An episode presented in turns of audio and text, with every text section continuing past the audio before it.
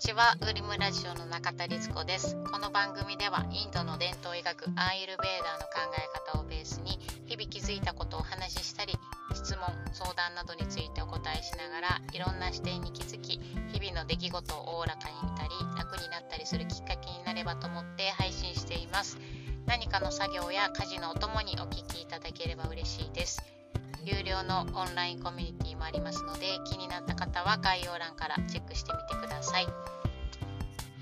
はい改めてこんにちは、えー、今日は北海道でちょっと思ったことを話そうと思います。全然ね旅の内容とは関係なくてすごくちょっとしたことなんですけどレンタカーを借りた時に思ったことをお話ししようと思います。えー、そうまあどういう話かっていうとまあお金のことにもちょっと関係してくるかなと思うんですけどお金の使い方ってどこか腹をくくるような感覚にが必要な時もあるなと思っていてそれをレンタカー屋さんで思ったのでお話ししようと思います、まあ、今回レンタカーを借りていったんですけど、まあ、あのレンタカー借りることって、まあ、旅ではよくあることですよね。でその時保険ってどうされてますか？皆さん。あのね対人対物とか、えー、携行品？その持ち物が取られた盗難とかいろんな保険が多分大体3パターンぐらいあると思うんですけど私は一番簡易なプランにするんですね。面積されないやつ。面積されないやつって表現が合ってるのかな。こう30万まではその負担しなきゃいけないとかなんかそういうのありますよね。でそれがついてないやつ。だからその2つ目のプランにすると30万までの、あの負担も自分でやらなくていいその保険で適用できるっていうことなんですけど私の私はだいたい一番ライトなプランにしますなのでえー、ちょっとしたこう傷とか当ててしまったで30万以内で直せるって言った時にその額は自分で払わなくちゃいけないっていうプランなんですけど今回のレンタカー屋さんで、まあ、借りる時にいろいろ説明を受けますよね。まあ、北海道の道はこうなんで気をこういうことに気をつけてくださいねとか。まあ、なんせ道が広くて信号がなくてまっすぐなので飛ばしやすいのでスピード違反とかもよくあるみたいなんですね。あとは、えー、事故。ももちろん、まあ、それは北海道じゃなくても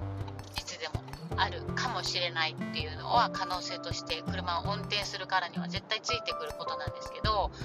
なんかね今回のレンタカー屋さんはすごいこう心配にさせる説明であのこの間もこんな事故があって、えー、車が、え、廃車になってとか、えー、最近駐車場に止めてたら当て逃げみたいなことがあってそれもうん万円かかりましたみたいなことがありましたとか、そういったなんかねこんなことがありました的な事故とかハプニングとかちょっとこうこっちからするとあ気をつけなきゃって思うようなことをもう端々で出てくる人だったんですよ。でそれなのにこのプランでいいですか？みたいな感じで私のその一番あの簡易なライトプラン。その30万円以下の場合はご負担しなければいけませんがご負担していただくんですがこの2つ目のプランだとそれはご負担していただかなくていい形になりますみたいなで当て逃げとかもこれはあの適用されますみたいな感じであのなんかがん保険を売られているみたいな感覚を思い出したんですけどちょっと愚痴ですね今日は。こう回なんかどこかの銀行口座を作りに行った時になんか保険のあの空き時間その待ち時間に保険のあの説明をさせてもらってもいいですか？みたいな時があったのでがん保険の確か女性のがん保険女性特有のがんの保険だったと思うんですけど何歳で何パーセント何歳で何パーセントリスクが出てきますみたいな。でがんになった場合入院した時に1日いくら、かかりますとか、えー、でもその間仕事はできないので収入はとかそういう話ですごく心配させるんですよね。で心配になるとそれを解決したいと思うとじゃあ保険入っとくかってなるじゃないですか。それと同じで車の、えー、そのレンタカーの保険も何かがあるかもしれない。何かがあるかもしれない。何かがあるかもしれない。って言って怖い心配不安だからその全部その心配を取りさら、えーと、取ってくれる？保険に入りませんかっていうことだと思うんですけど、えーと、少し前に最悪のケースを考えて最善の選択するっていうふうに言ったんですけどここでのそその最悪の事態っていうのとレンタカーで事故した時とかはもちろん最悪の状態ではあるんですけどちょっとニュアンスが違うと思うんですよね。あの一番最後にポジティブな、えー、状況であることをイメージしているのともう最悪の状態だけを結末で考えているケースって言ったらいいのかな。なんかうまく言葉にできないな。なんか伝わるかな。分かりますかね。で私はそれは全然違うと思っていて、えー、私はライトプランになぜするかというとその自己負担額っていう部分範囲があるんですけどもし事故してしまったり、えー、もし当て逃げをされてしまったらもうそこはもう仕方がない。そこはもうお支払いしますっていう腹をくくっているからそのライトプランにするんですよね。でもその大前提として当て逃げされるようなところにできるだけ止めないとか、えー、スピード出さないとか、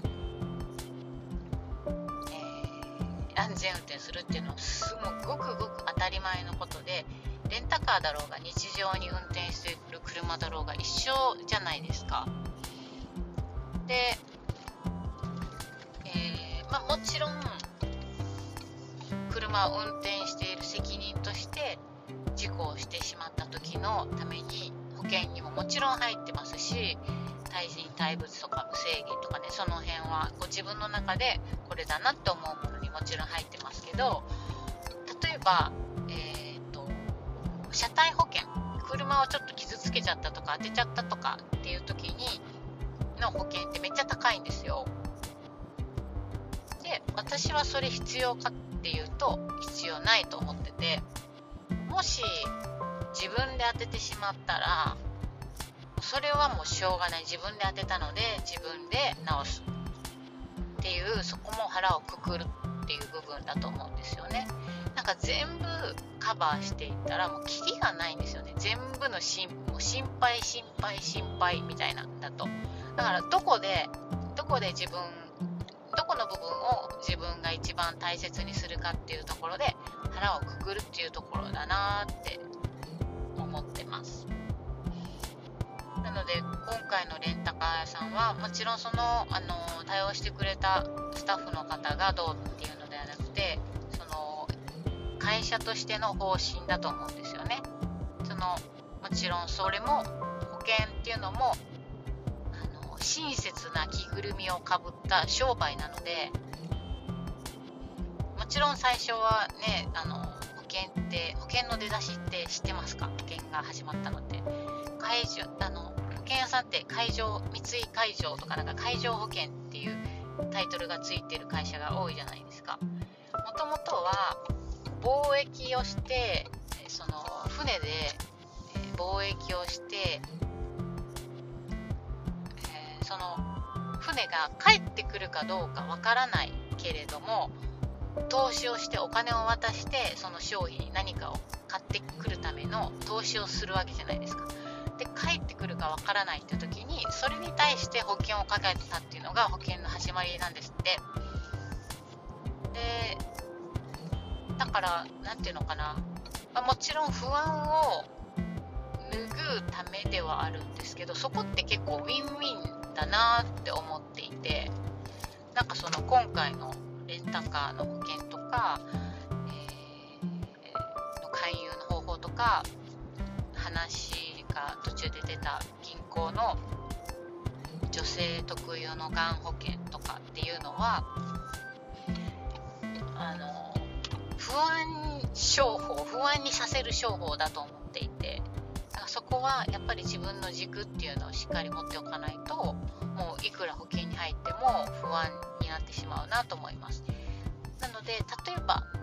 女性特有のがんっていうリスクをとても自分の中で大きな心配だとしたら私はやっぱり検査に行きますよね。人間ドック行ったり今は自治体からお金も出たりするからこうリスクなく検査を受けれたりするじゃないですか。私の場合は保険よりもその検査をするっていうことと、えー、車の保険であれば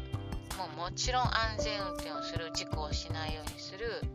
っていうところが大原則でために携帯触っちゃいますけど気をつけます。気をつけないと車の保険の場合は安全運転するっていう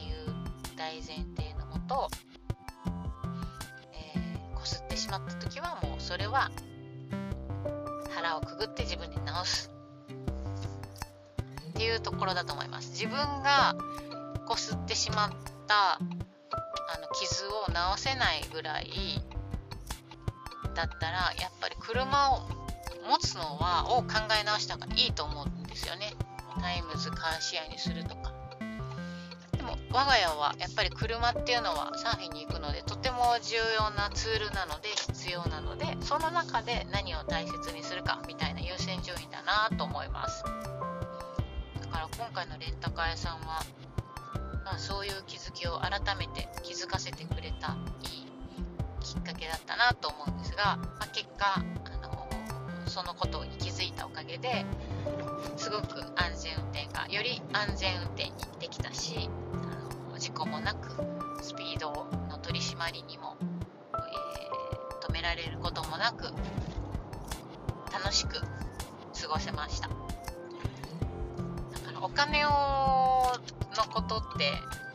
こう何て言うのかなお金はツールであるのでお金が心配をなくしてくれるってことはないって改めて思うんですよね。なのでどこのを軸にしてどこで腹をくくるかっていうところはむちゃくちゃ大事だなと改めて思いました。何かの参考になれば嬉しいです。結局ね保険だろうが何だろうがここだなと思います。服だ服を買うなり家を買うなり結局同じだと思うのでよかったら参考にしてみてください、えー、何か質問意見があればいつでも、えー、インスタのメッセージや、ホームページからのメールお待ちしております。今日もお聴きいただきありがとうございました。引き続き良い一日をお過ごしください。ありがとうございます。